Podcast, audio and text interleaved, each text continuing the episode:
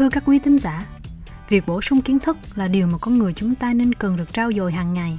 Tại kênh podcast Đối ngoại thành phố Hồ Chí Minh, chúng tôi sẽ thực hiện một series các bài đọc chia sẻ về kiến thức đối ngoại đến các quý tín giả, nhằm nâng cao kiến thức chung trong lĩnh vực ngoại giao đến cộng đồng người dân Việt Nam.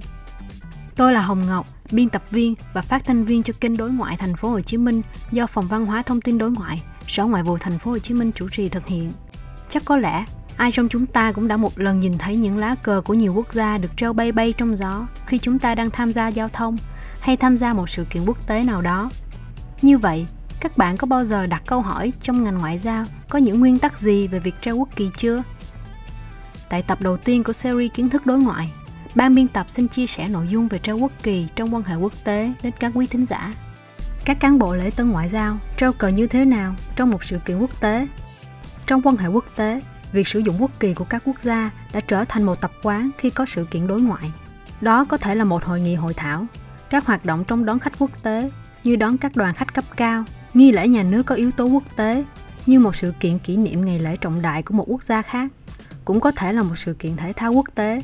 Thông thường có hai cách treo quốc kỳ. Cách thứ nhất là treo cờ chính thức như một cách thể hiện sự tôn trọng chủ quyền quốc gia nước khách. Cách thứ hai là sử dụng cách điệu quốc kỳ như một cách trang trí tạo không khí ngày hội. Treo cờ chính thức đòi hỏi biết treo cờ đúng quy cách theo thông lệ lễ tân ngoại giao, quy định của nước chủ nhà và nước khách. Một số nguyên tắc cơ bản khi treo cờ chính thức mà các thủ tục lễ tân và nghi lễ ngoại giao yêu cầu như sau.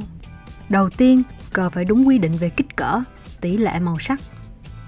Thứ hai, treo cờ là nơi trang trọng, đảm bảo thẩm mỹ và mỹ quan. Thứ ba, nếu treo tại một tòa nhà, cột cờ phải ở mặt tiền chính của tòa nhà và không bị che khuất tầm nhìn. Thứ tư, chiều cao cột cờ cần cân đối với không gian nơi treo cờ. Thứ năm, nếu treo cờ trên cột, kích cỡ cờ có tỷ lệ cân đối với chiều cao của cột cờ. Thông thường, chiều rộng của cờ bằng khoảng 1 phần 6 chiều cao của cột cờ. Thứ sáu, các cột cờ trong cụm để treo quốc kỳ của các nước phải cao bằng nhau, được thiết kế giống nhau và đỉnh các cột cờ giống nhau. Trường hợp cờ cắm trong nhà đỉnh cán cờ mỗi nước có thể làm khác nhau nếu đúng theo quy định của nước đó. Ví dụ, cờ hiệu Tổng thống Hoa Kỳ, đỉnh cán cờ là con đại bàng, còn đỉnh cờ hiệu Tổng thống Nga là mũi giáo. Thứ bảy, cờ cắm trong nhà, cán cờ dài, ngắn tùy theo không gian của phòng.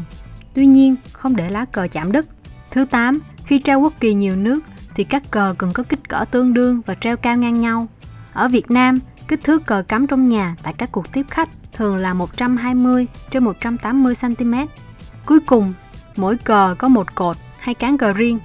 Nếu treo quốc kỳ hai nước, tùy theo quy định lễ tân ngoại giao của mỗi nước, thông thường nếu đứng từ ngoài nhìn vào, cờ nước chủ nhà bên phía tay phải, cờ nước khách bên phía trái. Đây cũng là quy định của lễ tân ngoại giao Việt Nam. Tuy nhiên, một số nước sẽ có một số quy định của riêng nước đó tùy theo phong tục tập quán riêng. Cảm ơn các quý thính giả đã lắng nghe và hãy đón chờ những tập tiếp theo của series kiến thức đối ngoại nhé.